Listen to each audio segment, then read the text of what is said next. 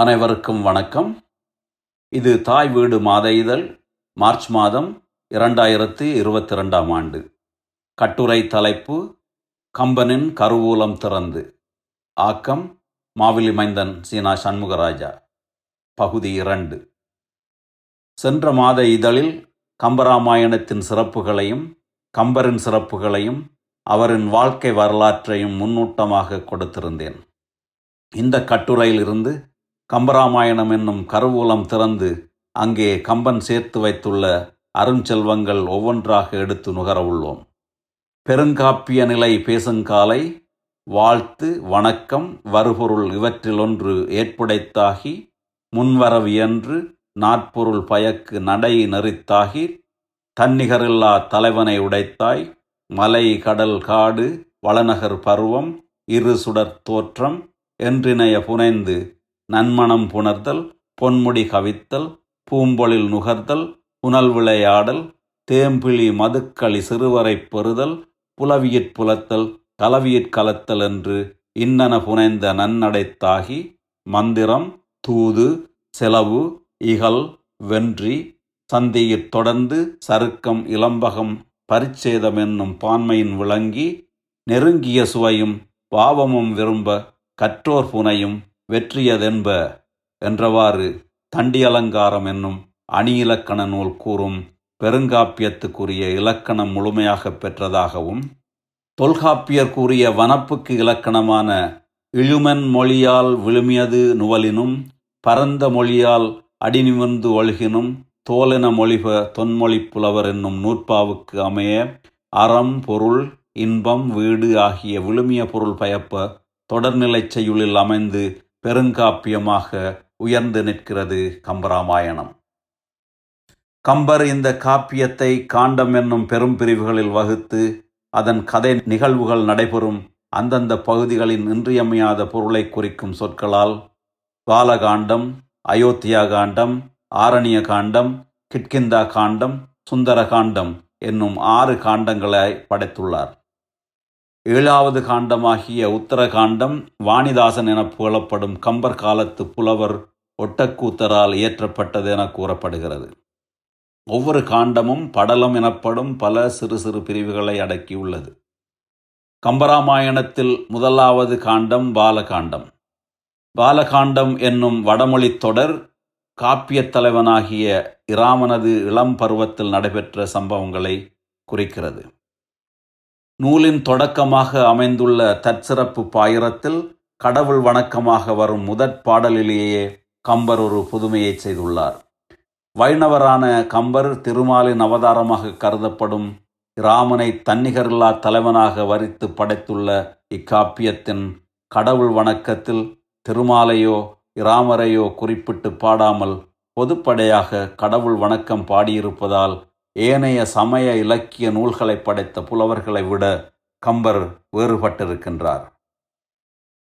உலகம் யாவையும் தாமுள வாக்கலும் நிலை பெறுத்தலும் நீக்கலும் நீங்களா? அலகிலா விளையாட்டுடையார் அவர் தலைவர் அன்னவர் கேசரன் நாங்களே. உலகம் முழுவதையும் படைப்பது காப்பது அழிப்பது என்னும் முடிவில்லாத விளையாட்டுடைய தலைவரான இறைவனிடம் அடைக்கலம் அடைவோம் என கடவுள் வாழ்த்தை பொதுமை பண்போடு கூறியிருப்பது சிறப்பானது. திருவள்ளுவரும் தனது கடவுள் வாழ்த்தில் எந்த ஒரு கடவுளின் பெயரையும் குறிப்பிடாமல் பொது கருத்துப்பட பத்து குரட்பாக்களை பாடியிருக்கிறார். சிலப்பதிகாரம் தந்த இளங்கோவடிகள் கடவுள் வாழ்த்தில் ஞாயிறு போற்றுதும் திங்கள் போற்றுதும் காவிரி போற்றுதும் என இயற்கையை போற்றி பாடி வைத்தார். இப்பெரும் புலவர்கள் தாம் சார்ந்த மதத்தின் கடவுளரை முன்னிறுத்தாமல் பொது கருத்துப்பட பாடியிருப்பது தமிழர்களின் சமய சார்பின்மை கொள்கை பன்னெடுங்கால மரபாக இருக்கின்றது என்பதற்கு பெரும் சான்றாக அமைந்திருக்கிறது. எந்த நூலுக்கும் முதலில் மங்கள மொழி வகுத்து கூற வேண்டும் என்பது இலக்கணமாதலால் கம்பர் தனது முதல் பாடலை உலகமென்று தொடங்கினார். பெரிய புராணத்தை இயற்றிய சேக்கிழாரும் உலகலாமுனன் தோதற்கரியவன் என உலகம் என்னும் சொல்லை முதலாக வைத்து தொடங்கியிருப்பதும் இங்கே ஒப்பிட்டு நோக்கத்தக்கது. பாலகாண்டத்தின் முதலாவது படலமாக ஆற்று படலம் அமைந்துள்ளது. நாட்டின் வளத்துக்கு இன்றியமையாதது மிகுந்த நீர்வளம். அந்த நீர்வளத்தை குறைவின்றி கொடுக்க வல்லது ஆறாகும். அதலினால் நாட்டின் சிறப்பை கூறுவதற்கு முன்னர் கம்பர் ஆற்றின் சிறப்பை கூறுகின்றார். ஆற்றின் பெருக்கத்துக்கு காரணமானது மழையானதால் கம்பர் வான் சிறப்பை முதலில் கூறுகின்றார். உலகப் பொதுமறை தந்த திருவள்ளுவரும் கடவுள் வாழ்த்தை அடுத்து வான் சிறப்பை பாடியுள்ளார். இவ்வாறு வான் சிறப்பை முன்னிறுத்தி பாடுவது நீரின்றி அமையாது உலகு என்னும் தமிழ் மக்களின் சிந்தனை சிறப்புக்கு சான்று பகர்வதாக உள்ளது. மழை மேகம் எவ்வாறு உருவாகின்றது என்னும் அறிவியல் சிந்தனையை கம்பர் தன் கற்பனை கலந்து சொல்கின்ற பாங்கு பெரிதும் நயக்கத்தக்கது. நீரணிந்த கடவுள் நிறத்தவான் ஆரணிந்து சென்றார்கள் மேதகிட் சேரணிந்த முளைத்திரு மங்கைதன் வீரணிந்தவன் முயனியில் மீண்டதே. திருநீற்றை உடல் முழுவதும் தரைத்துள்ள சிவபெருமானுடைய வெண்ணிற மேனியை வெண்மேகங்களுக்கு ஒப்பிட்டு அந்த வெண்மை நிறத்தை உடைய மேகங்கள் வான்வழியே சென்று கடலின் நீரை பருகி அகிற்குழம்பை தனது மார்பகங்களில் அணிந்த திருமகளை தனது மார்போடு சேர்த்து கொண்டவனாகிய திருமாலின் மேனியைப் போல கருமை நிறம் பெற்று மீண்டது என்னும் கம்பனின் கற்பனை நயம் இனிமை தருகிறது. ஒரே மேகம் பல நிறமாக மாறுவதனைப் போல உலகிலே மக்கள் இறைவனை பற்பல வடிவங்களிலே வழிபட்டாலும் இறைவனும் ஒருவனே என்பதையும் இப்பாடல் வரிகள் வெளிப்படுத்துகின்றன எனவும் கொள்ளலாம். இமயமலையை சூழ்ந்த கருமகங்கள் தாரை தாரையாக பொழிவதை கற்பனை செய்த கம்பர் புள்ளி மால்வரை பொன் என நோக்கி வான் வெள்ளி வீழிடை வீழ்த்தது என தாரைகள் உள்ளி உள்ளவெலாம் உவந்து ஈயும் அவ்வள்ளியோரின் வழங்கின மேகமே. உள்ள பொருட்கள் எல்லாவற்றையும் எடுத்து வந்து பிறர்க்கு கொடுக்கின்ற வள்ளல்களைப் போல பொன்மயமான இமயமலையில் உள்ள பொன்னை துளைத்து செல்வம் எங்கே இருக்கிறது ஆராய்ந்து எடுத்து செல்வங்களை பிறருக்கு கொடுப்பதற்கு மேகங்கள் வெண்ணிற தாரைகளை வீழ்த்தி நீரை பொழிந்தன என்று வர்ணிக்கின்றார் கம்பர். கம்பரின் இந்த வருணனை புறநானூற்று பாடல் ஒன்றை எமக்கு நினைவூட்டுகின்றது. கடையெழு வள்ளல்களில் ஒருவரான பாரியின் வல்லன்மையை கபிலர் வாரி பாரி என்று பல ஏத்தி ஒருவர் புகழ்வார் சென்னா புலவர். பாரி ஒருவனும் அல்லன் மாரியும் உண்டு ஈண்டுலகு புறப்பதுவே என்ற. புறநானூறு நூற்றி முப்பத்தி நாலாவது பாடலில் கவிழருவாறு பாடியுள்ளார். பாரி பாரி என பலவாறு உயர்த்தி வல்லன்மைக்கு பாரி ஒருவனையே புலவர் பெருமக்கள் புகழ்வர். உலகைக் காக்க பாரி ஒருவன் மட்டுமல்ல மழையும் இங்கே உண்டு என்று பாரியை இகழ்வது போல புகழும் வஞ்ச புகழ்ச்சி அணியில் பாரியின் வல்லன்மையை மாரிக்கு ஒப்பிட்டிருக்கும் கபிலரது பாடல் கம்பர் மீதும் தாக்கத்தை ஏற்படுத்தி இருக்கலாம் என எண்ணத் தோன்றுகிறது. மலை மீது பெய்த மழையால் பெருகிய வெள்ளத்தை வருணனை செய்த கம்பரின் செய்யுளொன்று மிகச் சுவையானது. தலையும் ஆகமும் தாளும் தளியி அதன் நிலை நிலாது இறை நின்றது போலே. மலையில் உள்ள எல்லாம் கொண்டு மண்டலால் விலையின் மாதரை ஒத்தது வெள்ளமே. மலையின் உச்சியிலிருந்து அதன் காலடி வரை தழுவிச் சென்று அம்மலையில் உள்ள செல்வம் எல்லாவற்றையும் வாரிக்கொண்டு அந்த மலையை விட்டு விரைவில் அகன்று சென்று விடுகின்ற வெள்ளமானது தம்மை காமுற்றவரை அவரின் உச்சி முதல் கால் வரை தழுவி புணர்ந்து அவரிடமிருந்து பொருள்கள் எல்லாவற்றையும் கைப்பற்றி கொண்டு விரைவில் அவரை விட்டு விலகி விடுகின்ற விலை மகளிரை ஒத்தது என்ற வர்ணனை நயம் மிகவும் சுவையானது.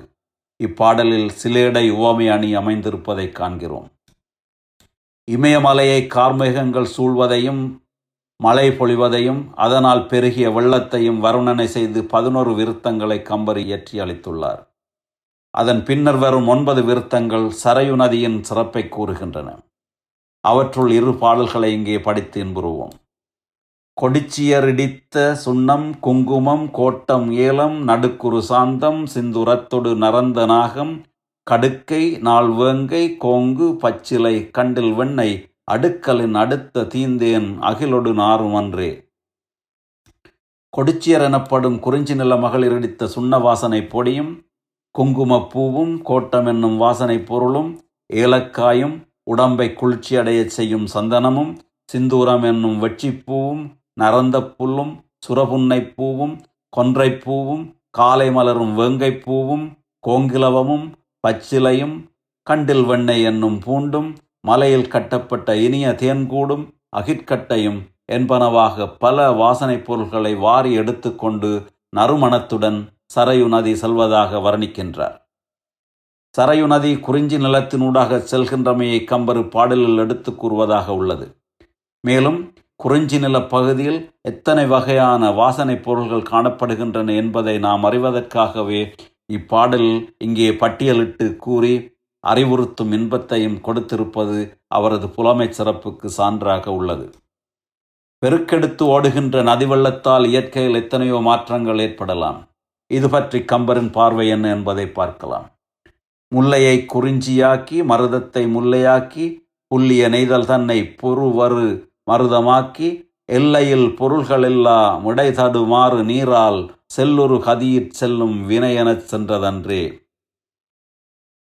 குறிஞ்சி நிலத்தில் உள்ள பொருள்களை முல்லை நிலத்துக்கு கொண்டு வந்து சேர்த்து முல்லை நிலத்தை குறிஞ்சி நிலமாகச் செய்தும் முல்லை நிலத்து பொருள்களை மருத நிலத்துக்கு கொண்டு சேர்த்து மருத நிலத்தை முல்ல நிலமாக மாற்றியும் மருத நிலத்து பொருள்களை அற்ப பயனை தருகின்ற நெய்தல் நிலத்தில் கொண்டு சேர்த்து அந்நிலத்தை செழிப்பான மருத நிலமாக்கியும் இரு வினைகளால் அலைக்கப்படுகின்ற உயிர்களின் வாழ்க்கையில் செல்வ நிலை மாறி மாறி அமைவதைப் போல ஒவ்வொரு நிலமாக சென்று கொண்டிருக்கின்ற சரையு நதி அந்தந்த நிலங்களில் உள்ள செல்வங்களை எல்லாம் வேறு நிலத்துக்கு மாற்றி மாற்றி அடித்து செல்கின்றது என நதி நீரால் இயற்கையில் ஏற்படும் மாற்றங்களை உயிர்களின் வாழ்க்கையோடு ஒப்பிடுவது புதுமையாக உள்ளது. ஆற்று படலத்தில் இறுதி பாடல் இவ்வாறு அமைகிறது.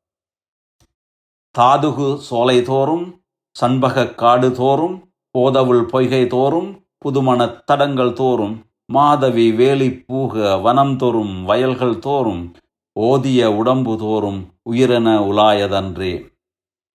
உயிர்கள் நாற்கதியாக உள்ளன என்று நூல்களில் கூறப்பட்டவாறு அந்த உயிர்கள் வெவ்வேறு உடம்புகள் தோறும் சென்று பூதல் போல சரையு நதி மகரந்தங்கள் சிந்துகின்ற சோலைகள் தோறும் காடு போல் மிகுந்திருக்கின்ற சண்பக மர சோலைகள் தோறும் அரும்பிய இதழ்களுடைய மலர்கள் நிறைந்த பொய்கைகள் தோறும் புதுமணம் வீசுகின்ற தடாகங்கள் தோறும் குறுக்கத்தி கொடிகளை வேலியாக கொண்ட கமுகத் தோட்டங்கள் தோறும் வயல்கள் தோறும் சென்று புகுந்து உலாவிற்று என கம்பர் வர்ணித்துள்ளார்.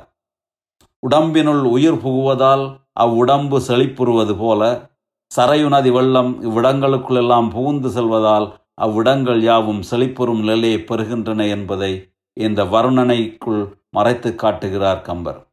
இவ்வாறாக ஆற்று படலத்தில் உள்ள பாடல்களில் சொற்சுவை பொருட்சுவை உவமையணி நயம் யாவும் பொலிந்து சிறந்திருப்பதை காண்கிறோம். ஆற்று படலத்தில் உள்ள இருபது செயல்களில் சில செயல்களை இங்கே எடுத்து வந்து கம்பனின் கவித்துவத்தை சுவைக்கத் தந்தேன். ஆற்றில் நீந்தி கழித்த இன்பம் ஆற்று படலத்தில் கிடைத்திருக்கும் என நம்புகிறேன். அடுத்த இதழில் நாட்டுப்படலத்தில் சிறிது நடைபயின்று பார்ப்போம். வளரும் நன்றி வணக்கம்.